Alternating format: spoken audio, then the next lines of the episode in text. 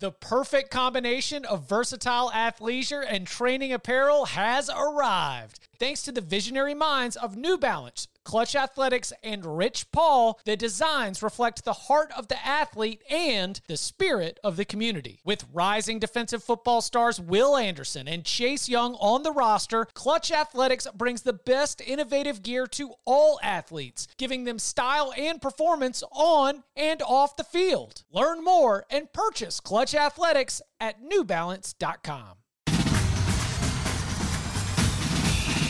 Welcome back to the Cover 3 podcast with your hosts, Chip Patterson, Tom Fornelli, Danny Kanell, and Bud Elliott. It's your call for the best college football coverage from National Signing Day to the National Championship and everything in between.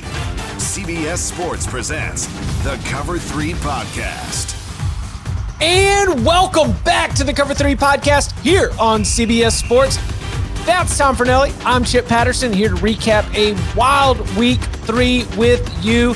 Uh, we've got a lot unfolding as we always do, including UCLA finding itself in a deficit against Fresno State. Uh, we've got BYU currently holding serve against Arizona State at home. Those results we will continue to update you with throughout the night. But Tom Fornelli, you just got done live blogging and writing up the thrilling conclusion to uh, Penn State's 28 to 20 win against Penn State. We get again so much to get to. We will be discussing Alabama, Florida, Clemson, Oklahoma, and Ohio State all winning with some criticisms for all of them. A Cincinnati Indiana game that I'm not sure happened in the eyes of a lot of the college football world, but I was watching and I have takes and thoughts. Michigan and Michigan State both looking good. The ACC looking bad. Lots to get to, but the headliner game of the entire day and of week three was the one that you just covered up close and personal. So, for um, your just sort of instant thoughts right off the rip here for Penn State and Auburn, the atmosphere looks incredible. Penn State gets a win. Sean Clifford doesn't have me eating my words totally just because the under still cast. But when he's 28 of 32, that is something that you're going to be looking at and thinking is like, okay, well, maybe I shouldn't be downgrading Penn State for Sean Clifford reasons all the time. So, what do we make of Penn State's win? And I guess for the winning side first, what's the what's the ceiling? Do you adjust it at all based on what you saw? Well, first of all, my theory about day and night totally true.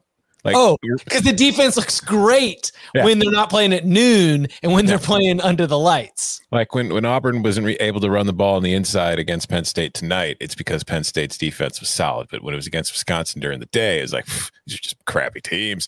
Now, um, I think that my opinion of Penn State changed quite a bit tonight. Not like kind of like what you were saying I've been on Sean Clifford for the last two years now, talking about how Penn State was basically a quarterback away from being a legit contender in the Big Ten and a legit contender for a playoff spot.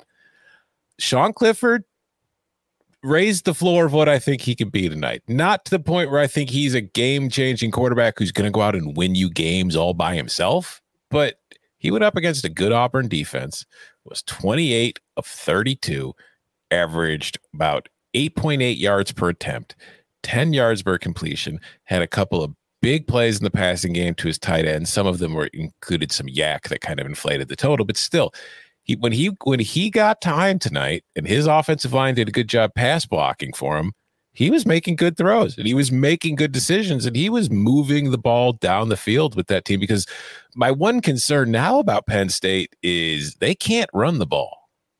Like they ran the ball against Ball State and it's going to overshadow some of the overall numbers. But if we go back to that game against Wisconsin when they just looked like poop because they were playing during the day, they averaged mm-hmm. 2.8 yards per carry. Tonight, they averaged 2.7. They're not getting much push on the interior. So for me, that's a concern. But if Sean Clifford's playing like he did tonight and Jahan Dotson's making spectacular catches, and Parker Washington's contributing, and all the tight ends. There's like Penn State suddenly looks like Notre Dame with like 55 tight ends, including like they're putting their third string tight end at quarterback in the Wildcat in first and goal situations, and he's scoring touchdowns. Like Penn State's suddenly fun it reminds me again of like when Joe Moorhead was there, the kind of offense they're running. It's entertaining, it's enjoyable. Mike Yurcich is he's kind of a madman at times, He got a little too cute at points, nearly cost him dearly, but they pulled through with the win, and I just think that this is a Penn State team now. Like we'll get to it later, I'm sure too. Ohio State's looked shaky in every single game it's played. This is suddenly, I think, in my mind, a Penn State team that can beat Ohio State. Like I think Michigan has looked fantastic. I think Michigan State has looked fantastic. Penn State has looked fantastic. Ohio State's been, eh, I'm not so sure. So things are kind. The calculus to me is changing in the Big Ten as far as what we've seen so far. From a power rating perspective, Ohio State is still a favorite against Penn State or mm-hmm. against Iowa but based on what we have seen, like from a resume ranking perspective, and I think that when we do, when we see the new AP top 25 on Sunday, Iowa and Penn State will be ranked ahead of Ohio State. Uh, to your point, in terms of looking at this sort of shifting powers. Again, if they played on a neutral field, Ohio State would be the favorite. Ohio State would be the deserved favorite. But um, the this is a Penn State team. I I'm glad you mentioned Mike Yurcich because that was going to be one of my uh, threads I wanted to follow on this because I always have some difficulty when we get all hot and bothered by offensive coordinators and we're like, mm-hmm. ooh, like look at he did such a good job there. Ooh, that was such a good play call. Like everyone likes to um, not to the point that professional fans like to, you know, cosplay as GMs, but everyone mm-hmm. as a as a football fan likes to imagine themselves as an offensive coordinator because we all played Madden, we all played NCAA football, we all think that we can draw up the perfect offense given the personnel that we know on the field. Uh, I want to make sure that Sean Clifford gets some love here, and it sounds like you gave it there because I do think this has got to be yes. Credit to Mike Yurcich. Credit to James Franklin for just yeah. deciding that Kirk Ciarrocca after one year, we're like, what are you doing? You're just going to only give him one season. But he saw a coordinator that he thought would be able to take this back a little bit more, to your point, to the Joe Moorhead style that got them a Big Ten championship. And also credit to Sean Clifford for being able to just, hey, I felt like I said something controversial in our workroom today when I said teams could get better. Some, it happens. Yeah, yeah. They were like, nobody's good. Nobody's good. I was like, yeah, it's week three. Teams can get better. But to your point, I want to make sure we give Sean Clifford himself credit because he seems to have improved. He has. And you know who else I want to give credit to? Bo Nix. Hey, Bo Nix came up with some plays tonight, son. I did not count on that listen, he should have had one pick six. Okay. We can't ignore that. Right. The linebacker bobbled it, didn't reel it in. Had he just caught it, it's an easy touchdown for Penn State, and that probably changes the game. But still, Bo Nix, for the most part, we've we talked about all week about how bad he was on the road in his career. And he had that near terrible moment. And he also had his inconsistent moments where he just there are still times tonight where Bo Nix did not give his receivers a chance to make a play on a ball. And you can't get away with that on the road. But at the same time, Auburn is not in this game if not for Bo Nix, because their two touchdown drives were 11 plays at 75 yards and 15 plays for 75 yards. And they involved a lot of scenarios in which Auburn's offense was putting Bo Nix in third and medium, third and long kind of situations. He was eight for 10 on third down, for 100 yards, converted for six first downs. He kept drives alive. Him and Tank Bigsby both had very good games.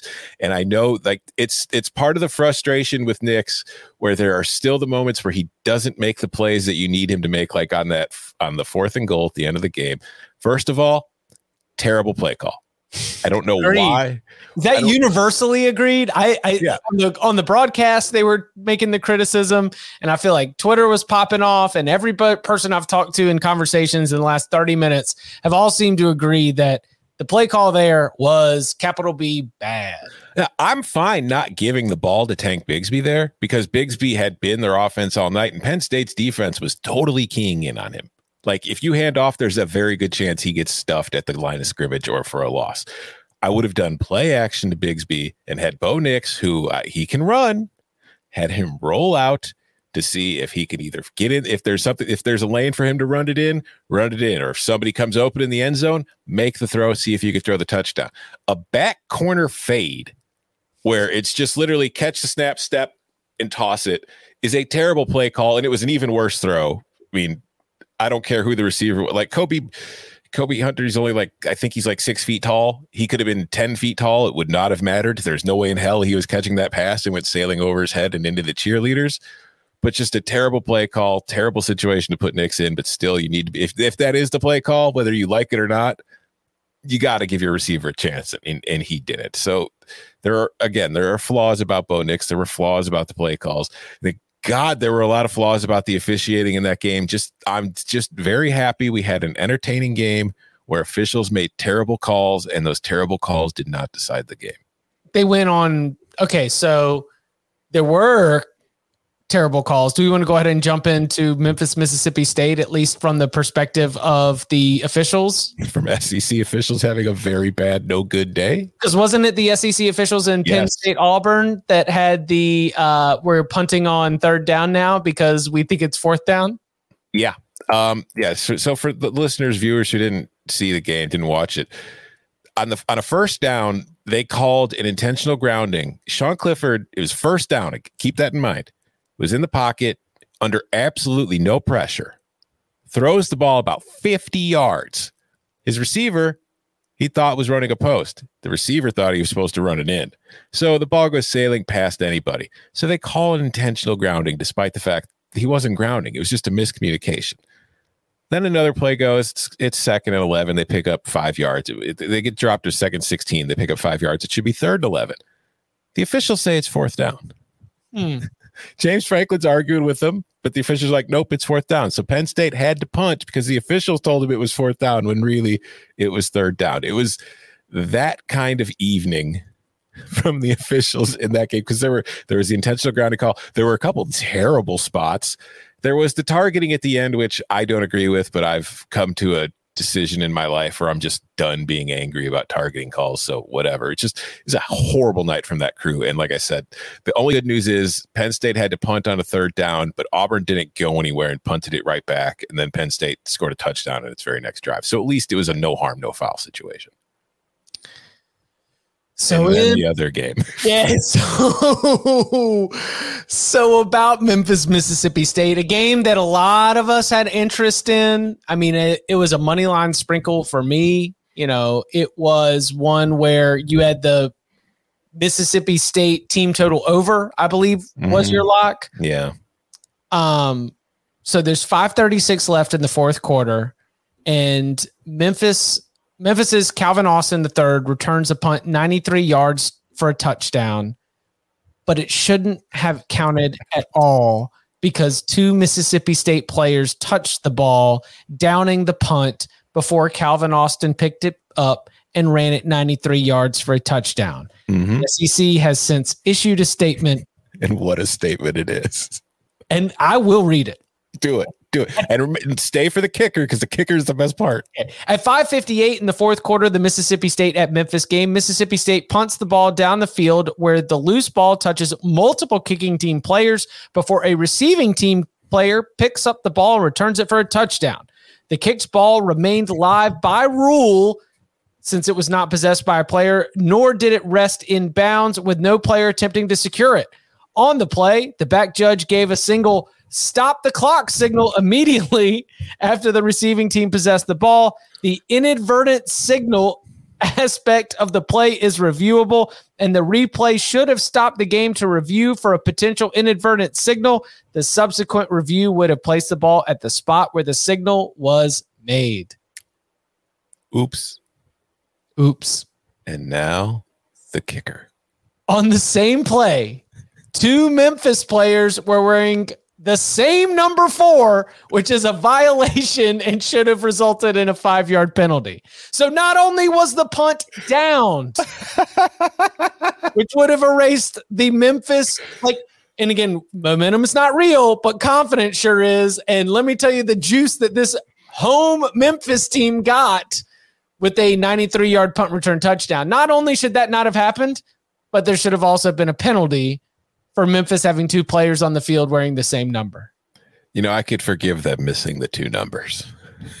the, the other part, I mean, if you are a Mississippi State fan, you have every right to be as angry and as mad as you want to be. I will not judge you for it, but I will say if I'm a Mississippi State fan, my game against Memphis shouldn't come down to one bad call by the ref, even if it results in a touchdown. Mississippi State should be in that position against Memphis, who might be like the third or fourth best team in the American. It's like Mississippi State messed around with Louisiana Tech in its first game, got away with it, came back and won. They messed around today, didn't get away with it. And, okay.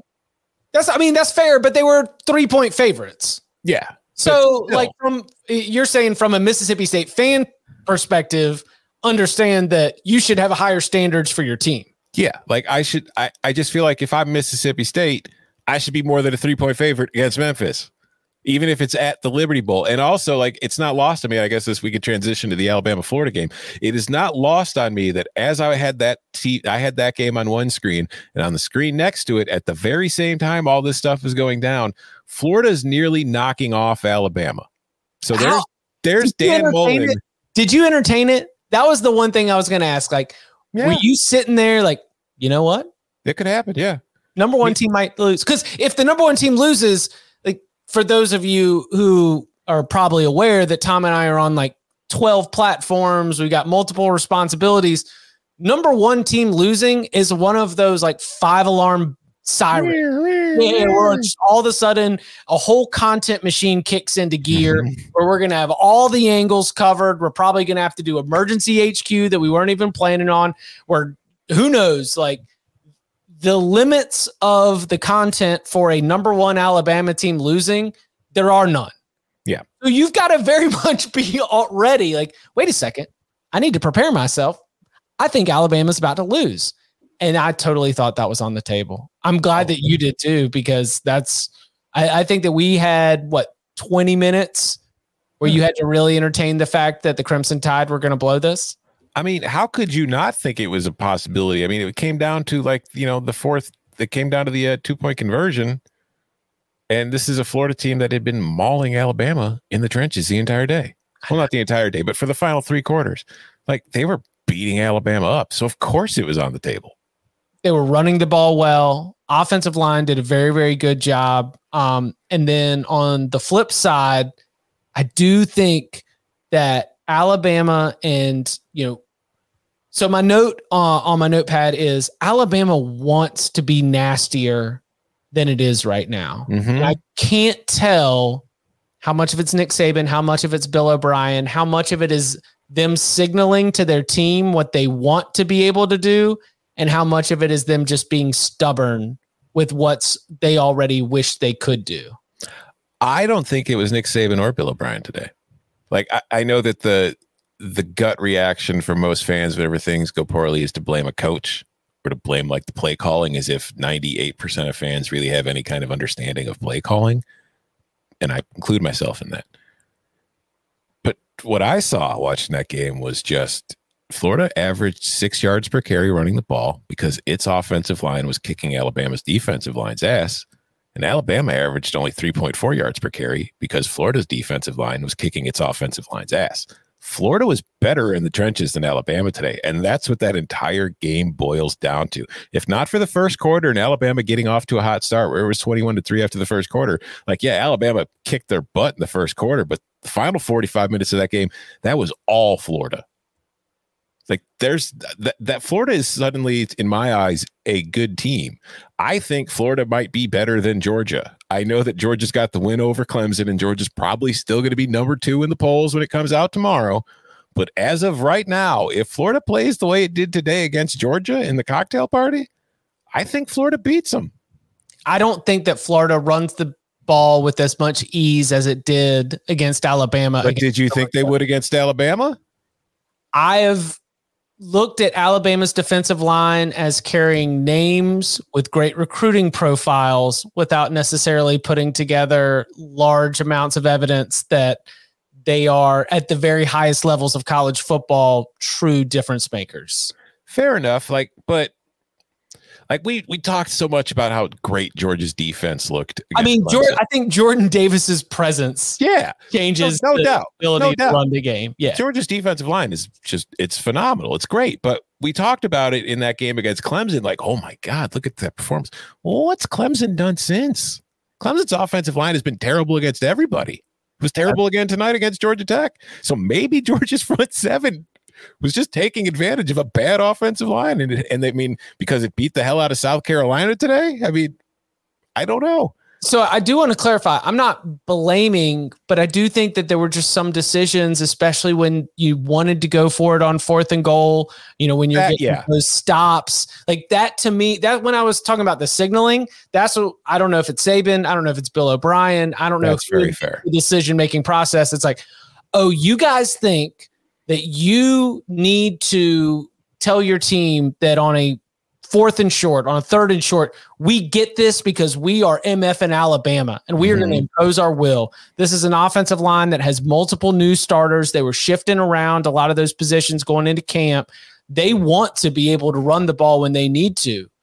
And the only real thing that worked, and it was so funny because they didn't hit a lot of splash plays of like 30 plus yards, and they couldn't really run the ball in short yardage situations. It was like pretty much just the like short to intermediate stuff. And you can just slowly nibble away because you've got elite athletes like John Metchie and Jameson Williams. And and look, like you open things up enough, then yes, you're gonna see uh Jase McClellan, who had some good catches out of the backfield. Brian Robinson will find ways to get some hard yards.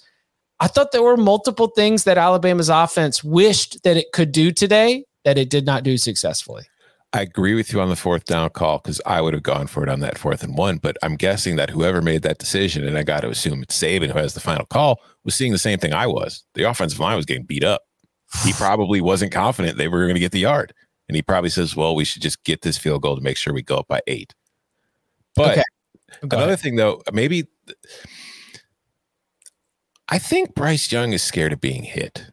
Oh, and I- that's right. That is true. That is And a I good that is- observation. I think that is impacting what Alabama can do on offense as far as what it's calling with its plays. Because there was the one moment where, like, they got the touchdown out of it, but he could have just walked into the end zone and he might have had to take a hit. But instead, he threw a pass that really had very little chance of being complete. It almost was, but it's like he could have, like, again, he could have just waltzed right into the end zone, maybe had to lower his shoulder and take a hit. And there are other times, not just in that play, but there are just other times where I see Bryce Young kind of like rolling out or standing there, and there's running lanes, and he could take off and maybe get a first down or, you know, whatever. And he doesn't go. And I just get the sense watching him that he's either A, it's either Bryce Young does not want to get hit, or B, the coaching staff, knowing what's behind Bryce Young on the depth chart, maybe not having as much confidence in it, doesn't want Bryce Young taking hits. But I think that that is limiting what Alabama can do offensively, whatever the case is. I think it might be a little bit from the coaching staff. It might be. He had one scramble where his slide slash dive looked confused. Like he didn't quite decide which one it was. He just kind of crumpled at the feet of the Florida defender after getting the yards he needed for the first down. And it was almost like he potentially was like, wait, what are we doing here? What's the game plan again? I've been coached to do one thing or another. Maybe, but I, I wouldn't be surprised if it is. But at the same time, like, even if your coaches don't want you, there was a touchdown there. I would say, sorry, coach, I scored a touchdown. Mm. Tom Fornelli thinks California kid Bryce Young doesn't have the killer instinct. Coming up next on the cover three. Hey, I don't I don't want to get hit by a Florida safety either. I'm not Yeah, yeah. judging him for it. I'm just saying I think that's the case. Yeah, yeah, yeah. As and again, as always, put me as a punt returner and watch me do fair catch. Oh God. ten times even out of ten. I'm not even fair catching. I'm just fire drill. Get away. Get away. Peter, Peter, Peter, Peter. um, okay. This this one I wanted to group together, but if we want to break them out individually, um, feel feel free to take it and run with it. But uh Clemson had a strange game. Yeah. Because you deal with multiple lightning delays. The game started at 3:30.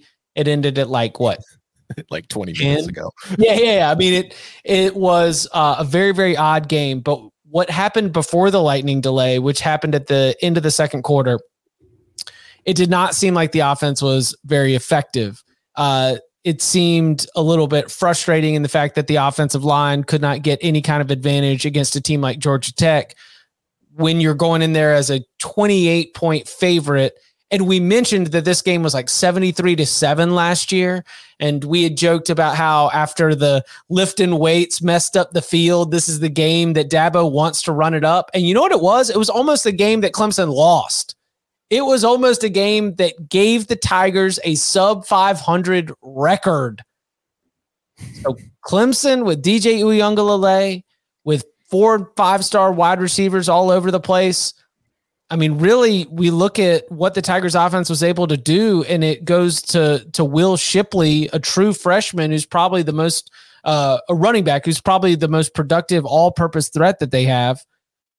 I just the I believe that Clemson will get better, and I'm taking that with some of the notes from Clemson's camp, some of the notes from around that program that indicate that there was always an expectation that they were not going to be the final version version of themselves at the beginning of the season, including as we remember that they weren't settled on the starting center position going into the season opener against Georgia.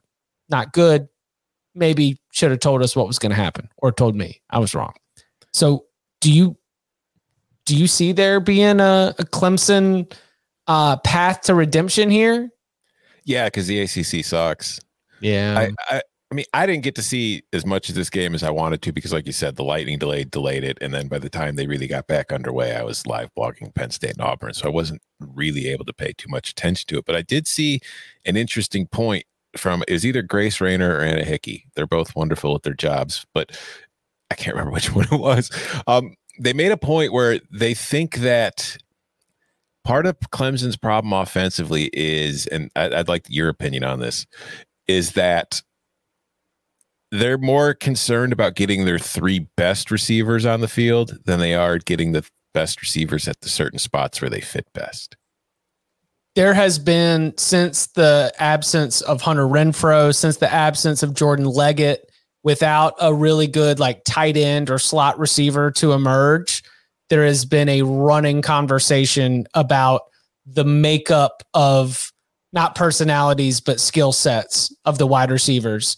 And that if you have all the same the criticism is to say that they, we've got all the same like big actually you know i don't i don't want to say um, the same line that's been going around because i think it's meaner because there is something that we can harken back to my tears have already flowed for the vanderbilt commodores but still this is an old barton simmons they've got a bunch of old cadillacs clemson's got a bunch of six two big Cadillacs with red zone targets. Yeah. yeah, red zone targets.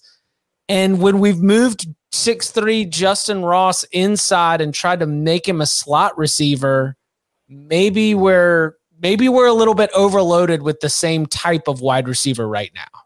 And I think that that's that probably speaks to uh, the comment there. Um, and I, I would agree with it that we saw it last season where it felt like um, you're always just throwing 50 50 balls to your big old Cadillacs on the outside because you figure that they can go up there and grab 50 50 balls and bring them down.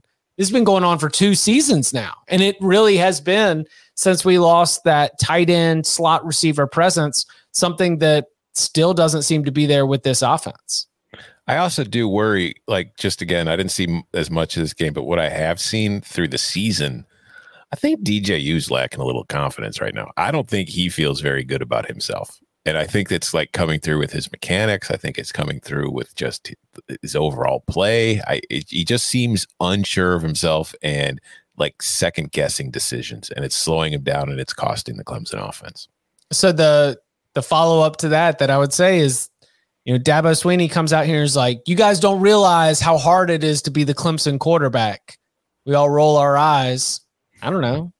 Maybe it's tough after Deshaun Watson and Trevor Lawrence to be stepping into that position and take on all of that uh, responsibility and and fame.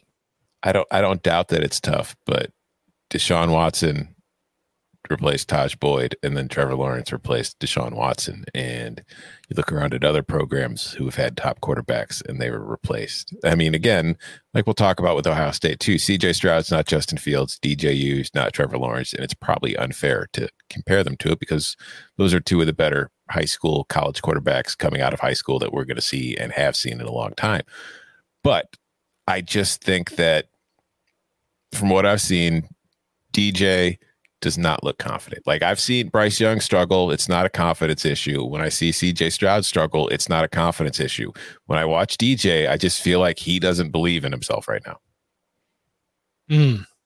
Um, okay, well, let's talk about CJ Stroud and Ohio State because this Ohio State offense now all of a sudden has begun to lean very heavily on TreVeyon Henderson, who uh, had a record setting day running the ball. Do you think that this is something that was just revealed because of the way that Tulsa was playing defense against the Buckeyes early? Or do you think that this is just the way that Ohio State's offense needs to go now?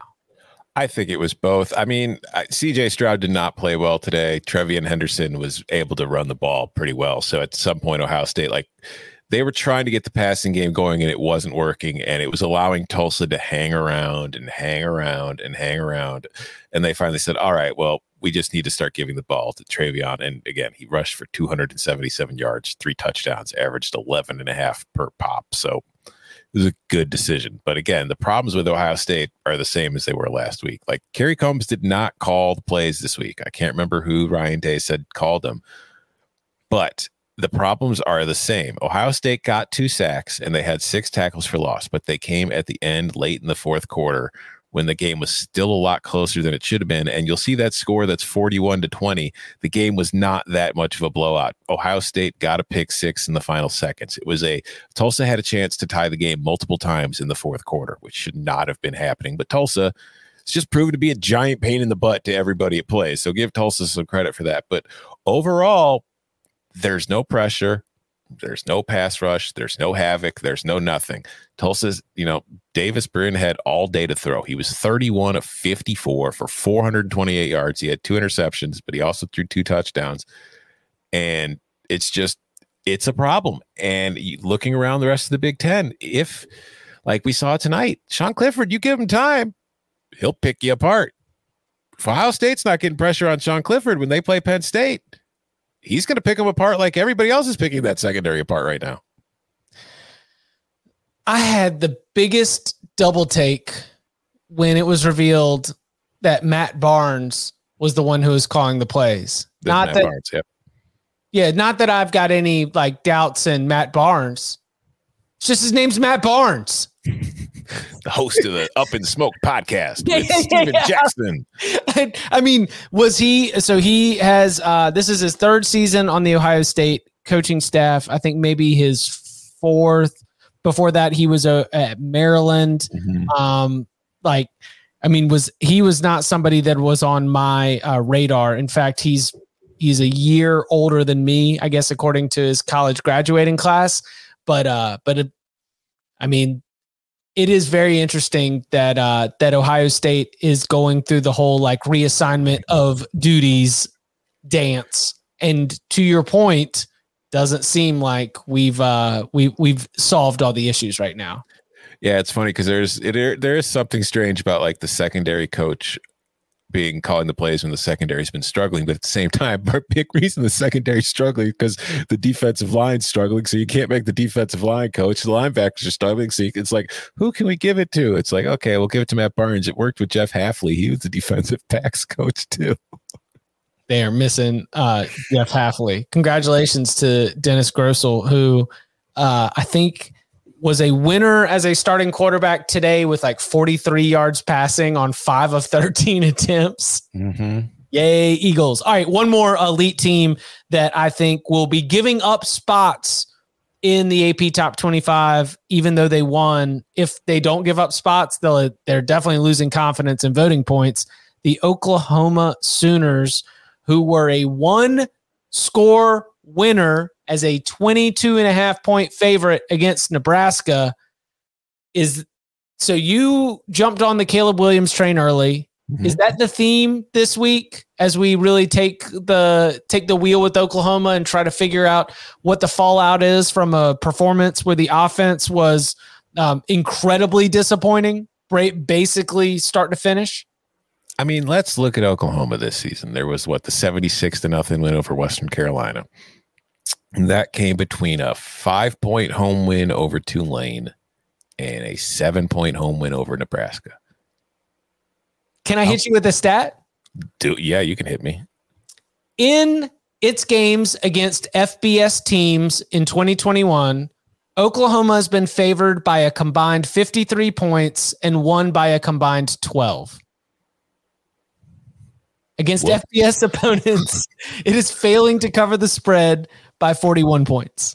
Yeah, it's, I mean, I don't, I'm not going to blame it solely on Spencer Rattler. I just, I, you know, there's a theme, and it's not so much with Oklahoma, but like, let's, Alabama's struggling. It looked, Alabama looked more vulnerable than it's ever looked in a long time today. Ohio State's looked vulnerable all year. Clemson's looked vulnerable all year, and Oklahoma's looking vulnerable. This is going to be a strange season. We mentioned it when we were on HQ yesterday. Like the pandemic was the strangest season we're ever going to see because it was played in a pandemic. There were a bunch of empty stadiums and it was weird. But there are ramifications being felt in 2021 in which it has been a crazy first three weeks of the season. And I think it's a pretty simple explanation as for why the elite teams lost a bunch of players to the NFL because they're elite and that's what elite teams do. But when that happens in a normal season, it's fine because every team is losing players. But guess what? Because of COVID, every other team in the country had a whole bunch of super seniors coming back. So you've got all the elite teams still trying to find their way and working new players in, while everybody else has a bunch of sixth, fifth, and fourth year seniors in the top two on the depth chart who have been there and done that and they're ready to play. And I think that is a huge reason why we are seeing so many crazy results early in this season. And I think that's part of it for Oklahoma because I I'm looking at it now and Bill Connelly's returning production rankings. They're better than the others. They were 73rd in the country, but Clemson was 104th. Alabama was 123rd. Ohio State was 125th. Notre Dame, who has looked kind of vulnerable, was 124th. It's like, I, I don't think this is a coincidence. We will get into Notre Dame, which survived uh, a drumless Purdue in South Bend. Uh, Cincinnati went from down 14 to winning by 14. How'd that happen? What do we make of it? Uh, the incredible performance for Michigan State. Uh, West Virginia holds off Virginia Tech, and so much more from week three next. The all new Hyundai 2024 Santa Fe is equipped with everything you need to break free from the dull work week and embark on an adventurous weekend with your family. The all new Hyundai Santa Fe's features ensure that you can take on any adventure. What kind of features? Well, how about the available HTRAC all wheel drive so you can take on the dirt trails and kick up some mud? Or the standard third row seating so your whole family can experience the thrill together? How about available dual wireless charging pads so no one gets stuck in the great outdoors with a dead phone? We're always trying to think about those great spring and summer getaways, but with a car like the Hyundai Santa Fe, anywhere can be your next adventure. To learn more about the all-new Hyundai Santa Fe, go to hyundaiusa.com or call 562-314-4603 for complete details. Learn more about the all-new Hyundai Santa Fe at hyundaiusa.com or Call 562 314 4603 for complete details. eBay Motors is here for the ride. Remember when you first saw the potential? And then through some elbow grease, fresh installs, and a whole lot of love, you transformed 100,000 miles and a body full of rust into a drive that's all your own. Look to your left, look to your right. It's official. No one's got a ride like this. There's nothing else that sounds like, feels like, or looks like the set of wheels in your garage. With over 122 million parts, you can make sure your number one ride or die stays running smoothly. So there's no limit to how far you can take it. Brake kits, turbochargers, engines, exhaust kits, roof racks, LED headlights, bumpers, whatever your baby needs, eBay Motors has it. And with eBay Guaranteed Fit, it's guaranteed to fit your ride the first time, every time, or your money back. Plus, at these prices, well, you're burning rubber, not cash. Keep your ride or die alive at ebaymotors.com. Eligible items only. Exclusions apply. All right, so let's start with Cincinnati, Indiana, because uh, I made the joke at the beginning of the show. I I claimed it for uh, in our workroom. I was like, hey, like I'll, I'll keep eyes on this, and there was just so many minutes where it looked like a top ten team was going to lose, and it felt like no one cared. I mean, I understand they were only like a three and a half or four point favorite on the road against an Indiana team that started the season in the preseason top 25, but it was still a top 10 team that was in a 14 0 hole that could have been 28 to nothing if not for a turnover on downs in the red zone and then an interception in the end zone. And sure enough, those mistakes, not to mention a fumble in the red zone that came later in the second half, ended up um, uh, leaving the Hoosiers well short of where they wanted to be. So, do you come out of this um, moved by uh, love each other and the effort? Like Michael Penix was so bad early, and then in the second half, he stepped it up. He, he came up with some huge plays, and at the same time, um, I also think that Desmond Ridder settled in just a little bit. Uh, the, it turned in basically to a shootout. There was 20 game minutes with five lead changes. Looked like a total rock fight for the whole first half. Then it all of a sudden it, it blew open. Do you come out of this feeling confident that Cincinnati is one of the 10 best teams in the country? Yeah. Yeah. I mean, well, I I'm going to go back to what you said at the very start. The top 10 team was losing and nobody seemed to care. That is exactly why Cincinnati will never make the playoff. It's got mm. nothing to do with their ability as a football team because honestly, yes, they're a top 10 team. And the fact that they got down 14 to nothing on the road in a tough spot and then fought back and outscored the opponent 38 to 10 the rest of the way does nothing but convince me further that Cincinnati is a good football team. It just doesn't matter because it didn't move the needle. And had Cincinnati lost this game, like you were talking, we were talking earlier on the show, if Alabama loses, all hands on deck. yeah, yeah, yeah. You and I were running, changes. We're putting on our ties, we're putting on our sport coats, we're jumping on, getting our cameras ready for HQ. If Cincinnati had lost, hey, can we get like a like 500 words on Cincinnati losing to Indiana? No rush. Or pass. Just put it in the live blog. Yeah. And yeah. It, it sucks, but it's just the it is the truth of the situation. But it is. They're a very good football team. Desmond Ridder's a good player. They have a good defense. They have a lot of Jerome Ford's a good player on offense. Alec Pierce is good. They've got a lot of really good players but it doesn't really matter because it, it hurts them in a way because they beat Indiana. So now Indiana's a two loss team. So that's going to mean absolutely nothing on their resume at the end of the season. Indiana's not going to be ranked. Indiana's probably going to be six and six or seven and five.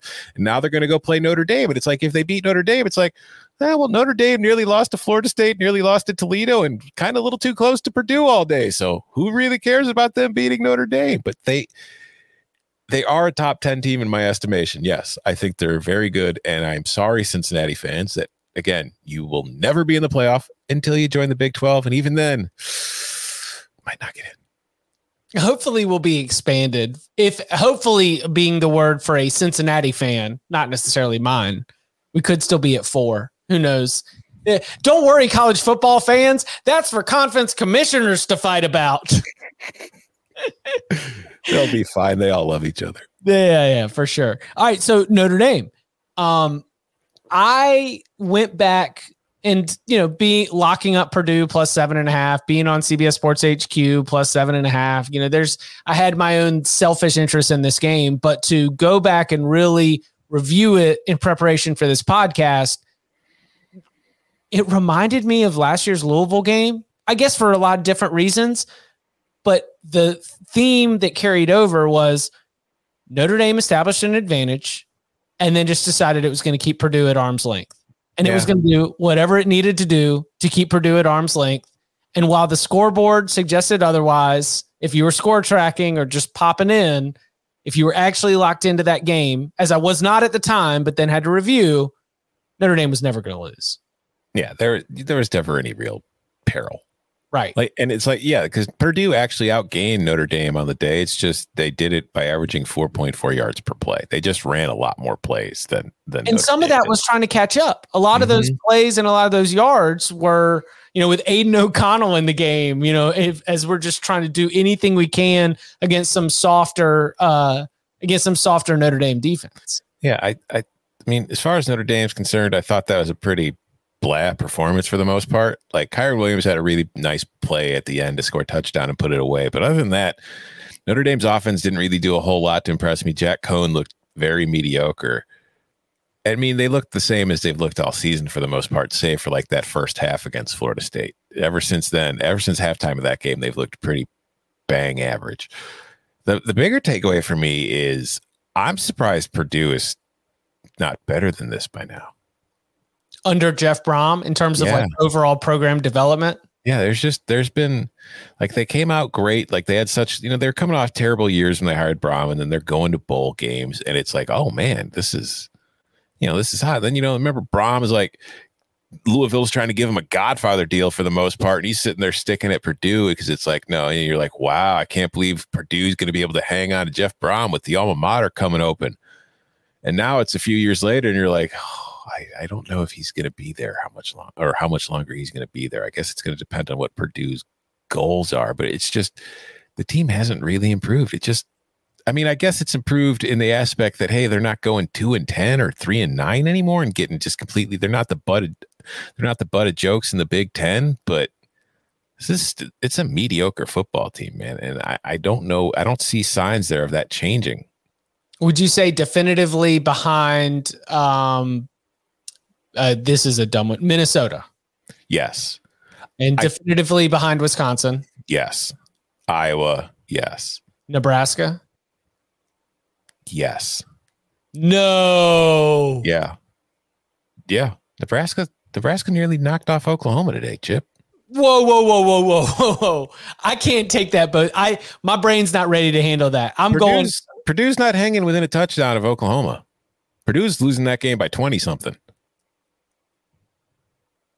I mean, I think I think Purdue's probably better than Northwestern and Illinois, but that's pretty low bar to clear right now. But I, I think Nebraska's better than Purdue. I need to review um and uh and update all of my calculations here. But I think I think I would take Purdue against Nebraska. I mean, I'm not saying I wouldn't. ta- actually, I probably wouldn't take them, but it depends what the number is. But I, I think if you put them on a neutral field, I would take Nebraska. Okay, well, you know what? It doesn't even matter because all these teams would rank behind like the top four Big Ten East teams if we were to take out the divisions and just stack them up.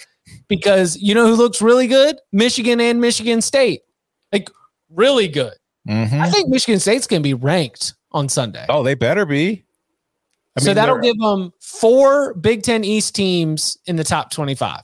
Yeah, it's best division in football. Woo! No, I mean Michigan State went on the road and beat a ranked team. And granted, I don't think that ranked team should be ranked.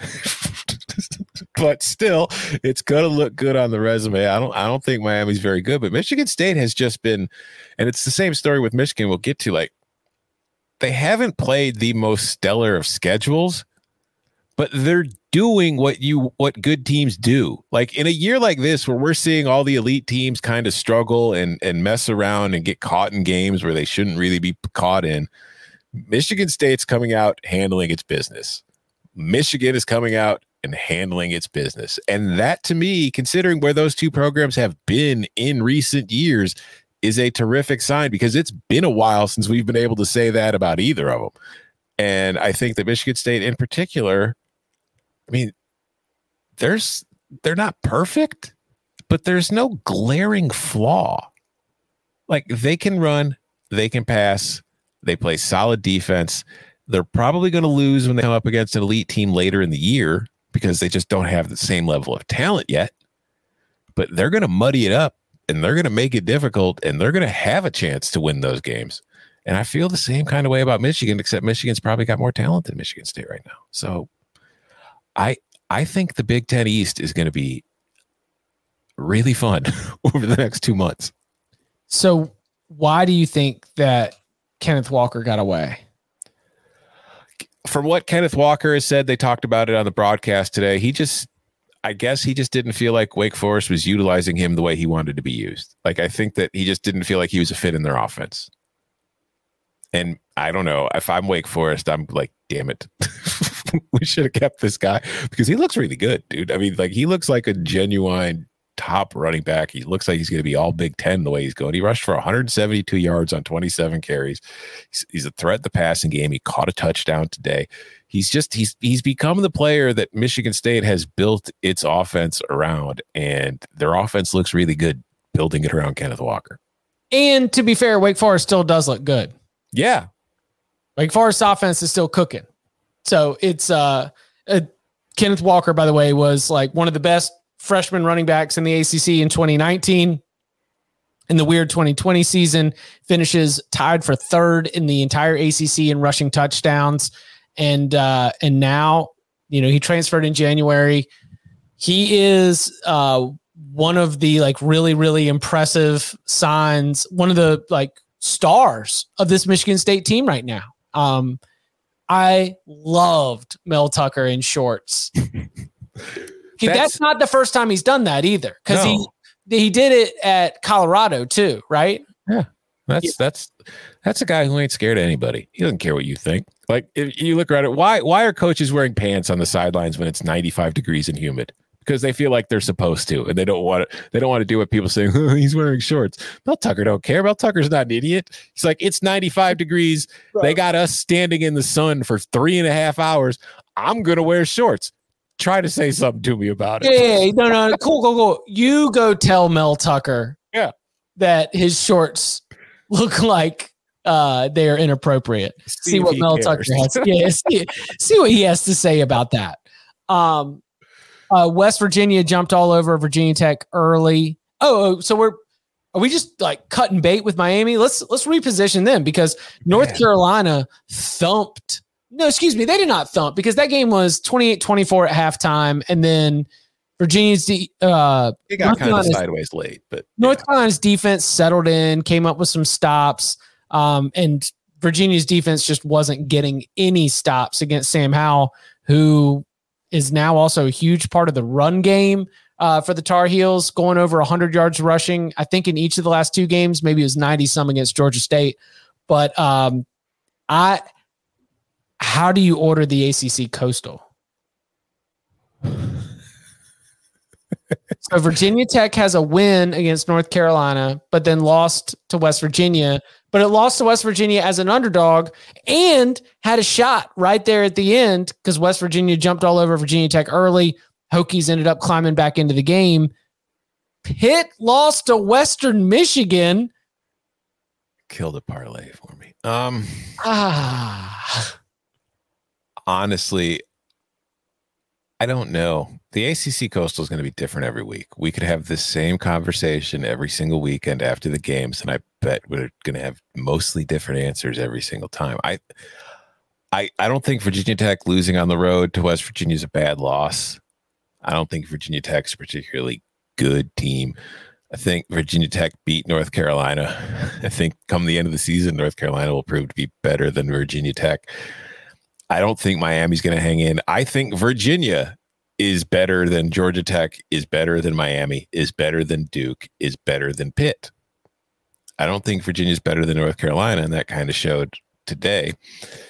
But I, I think this is going to be our typical ACC coastal. I think it's going to come to the end of the season. Everybody's going to have at least two losses. Most will probably have at least three. And it's going to come down to some crazy, strange tiebreaker scenario that we don't even know.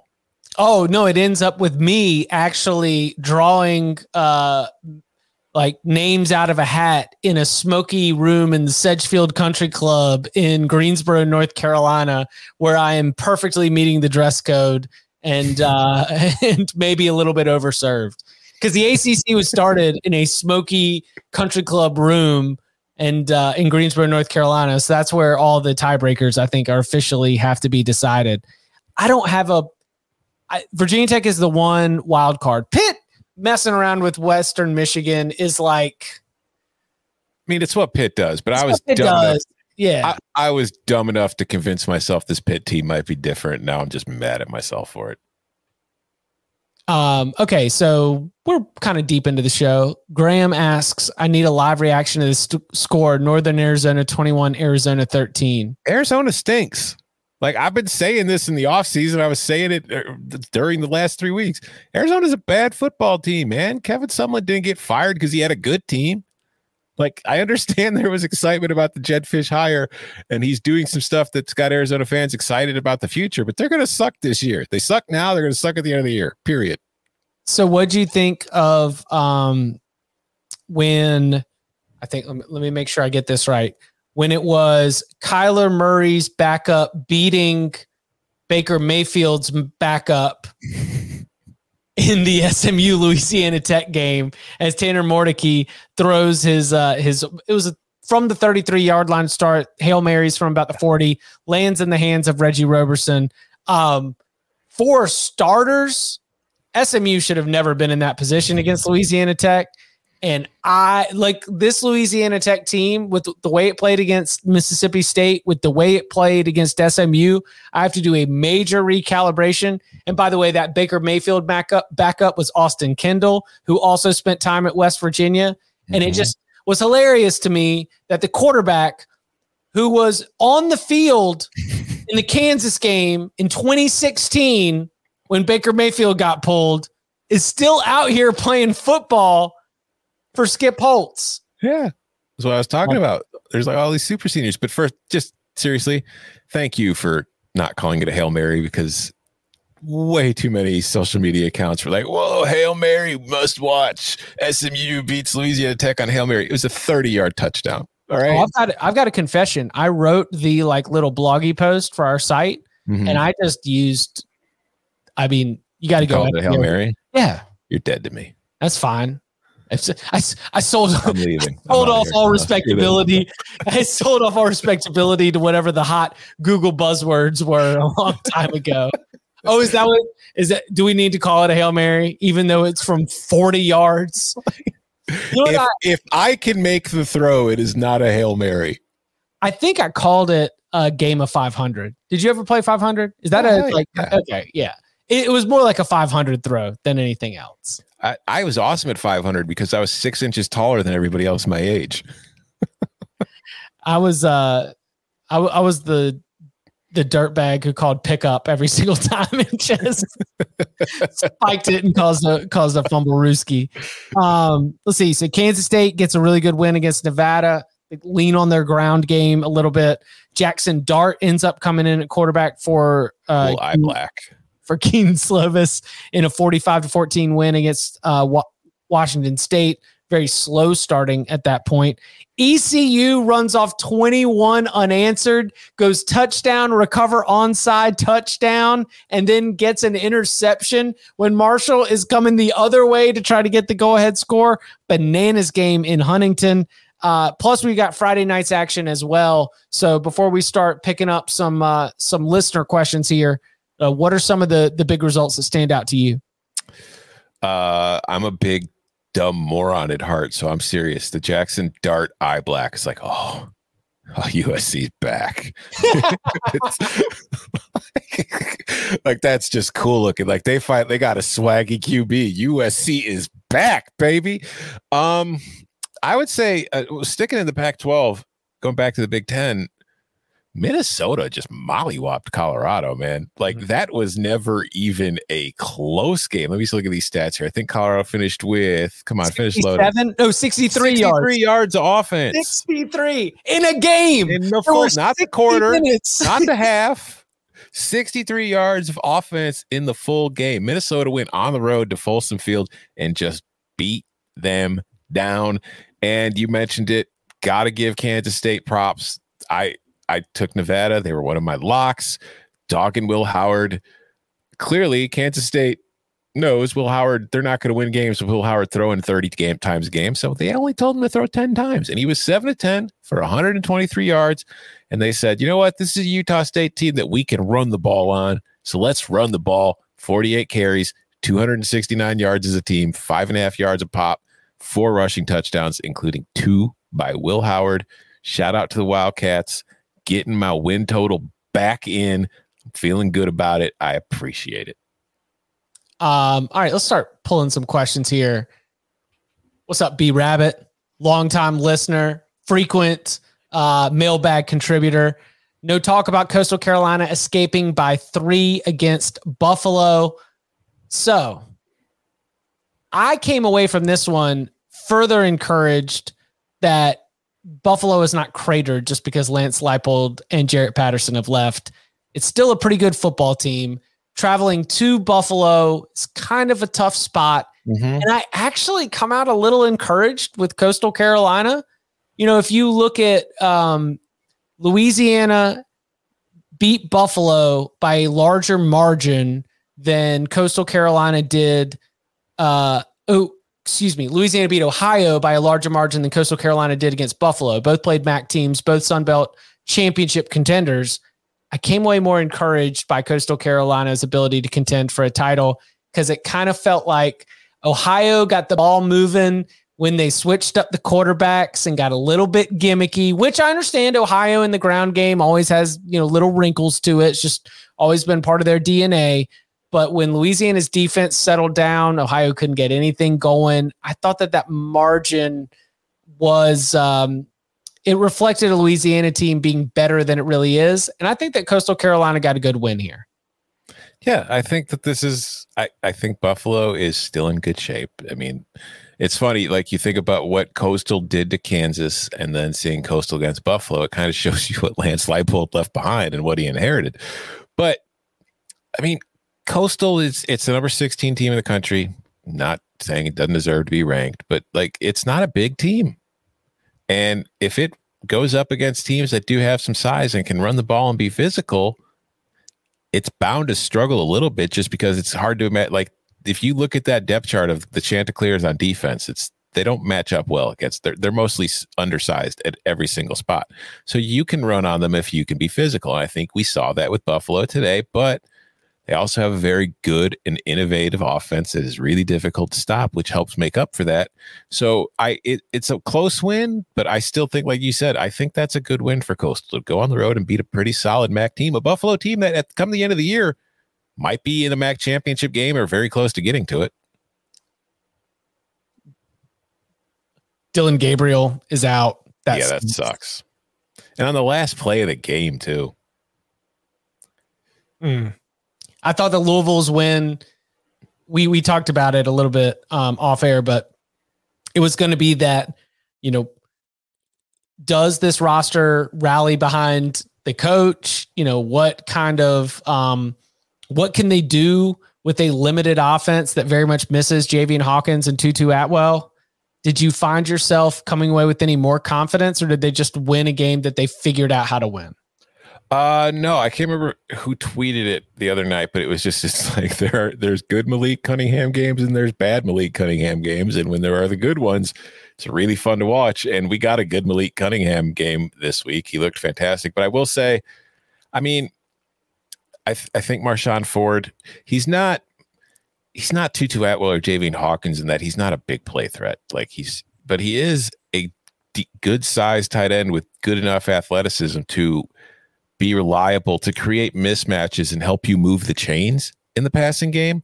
So he's not going to take the top off of defense, but you can rely on him getting open against linebackers and finding soft spots in zone to keep the chains moving. And I think that's really important for them to have without with the lack of explosive plays that they've shown so far this year. So I think that there are signs of encouragement from that win to going forward, but I still I still look at Louisville and I don't think it's I still think it's like a 7 and 5 team at best.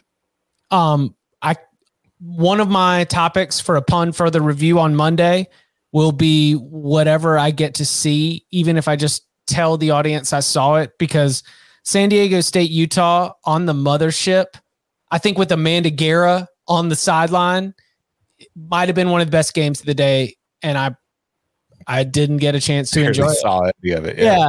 I was just, I mean, work responsibilities had me pulled in lots of different directions. I've I've got it saved it will be watched yes. before upon further review, but I don't I don't think that uh I don't think that I can like speak honestly about that game other than to say what's up San Diego State? That's awesome. Utah Charlie Brewer, my guy who went 15 for 15 in the spring game, got got pulled and uh, the freshman quarterback or redshirt freshman quarterback um, Rising or Reason. Cam- Cameron Rising, I think. Yeah, Cameron Rising came in there and, and, ended up being able to get Utah to at least force overtime. So uh, the state of Utah's offense certainly seems to be in flux. And there was another troubling tweet that I need to double check on that one, which is just sort of questioning the way that Utah played at the line of scrimmage. Which, if there's BYU hangover, I guess that's okay. Which you know, back to back road games against BYU and San Diego State. Why'd you do that to your football team? From like a physicality and mentality standpoint, Anyway, I'm You know, you know, I want to watch that interested to see game. that. Why? So what was the total on that? Like it closed at like what the mid 40s? Where let me check. But this was a game that should have been under, and it's it went over, but it didn't just go over because of the overtime. So they only scored like 16 points in the overtime. But like you look at the box score, and I can't find the total. I'm going to stop looking. Um, San Diego State had 248 yards of offense, averaged 3.9 yards per play. Utah had 327 yards of offense, averaged 3.7 yards per play. So this was like a rock fight that somehow got to 64 points. I need to watch this game and see how the hell that happened. There were so many unders that died. And you know what? The only one that like really thrived was uh Boise State, Oklahoma State.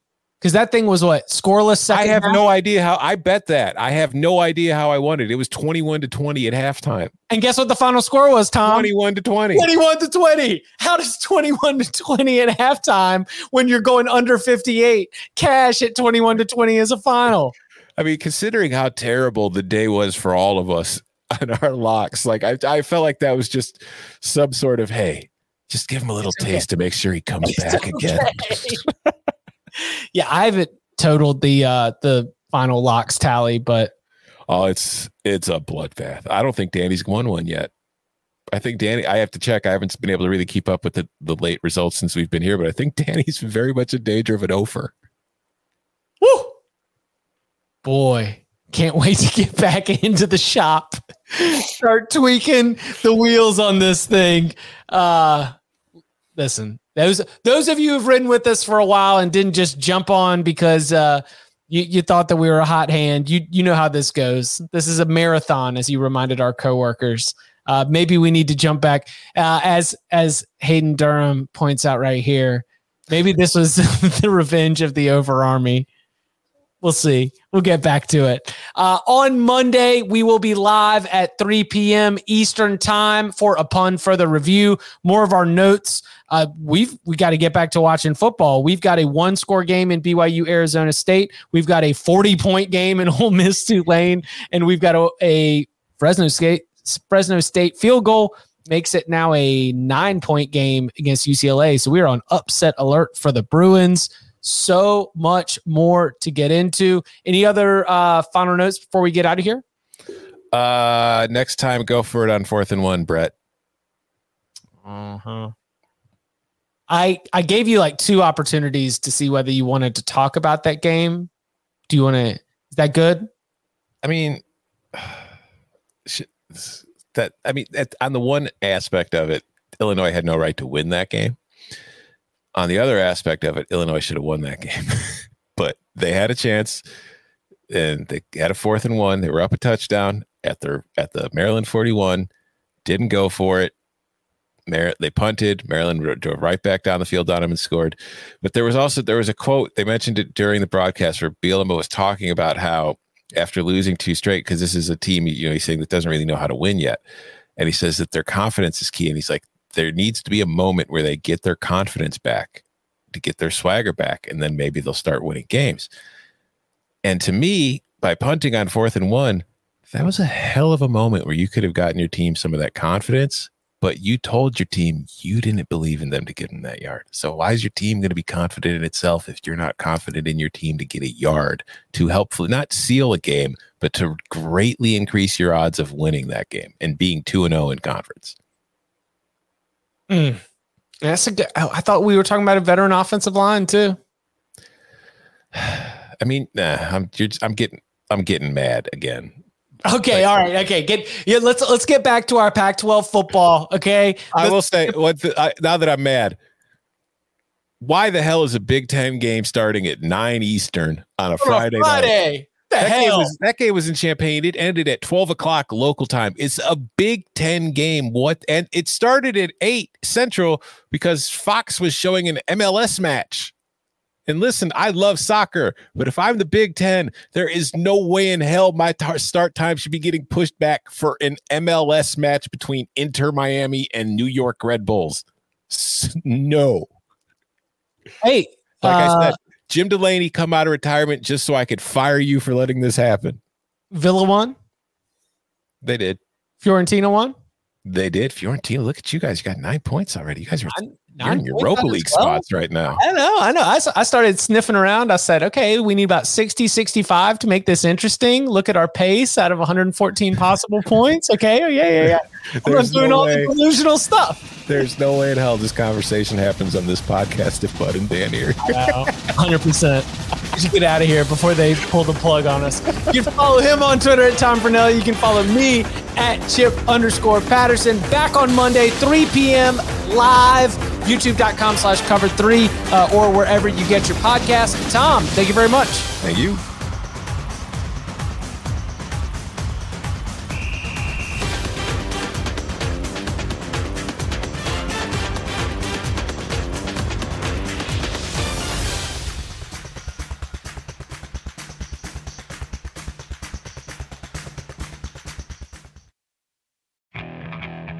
Okay, picture this.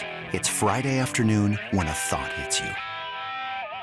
I can waste another weekend doing the same old whatever, or I can conquer it.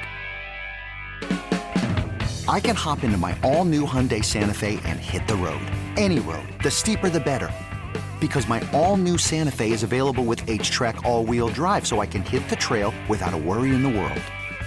Heck, with three rows and best in class rear cargo space, I can pack the whole family in with all our gear.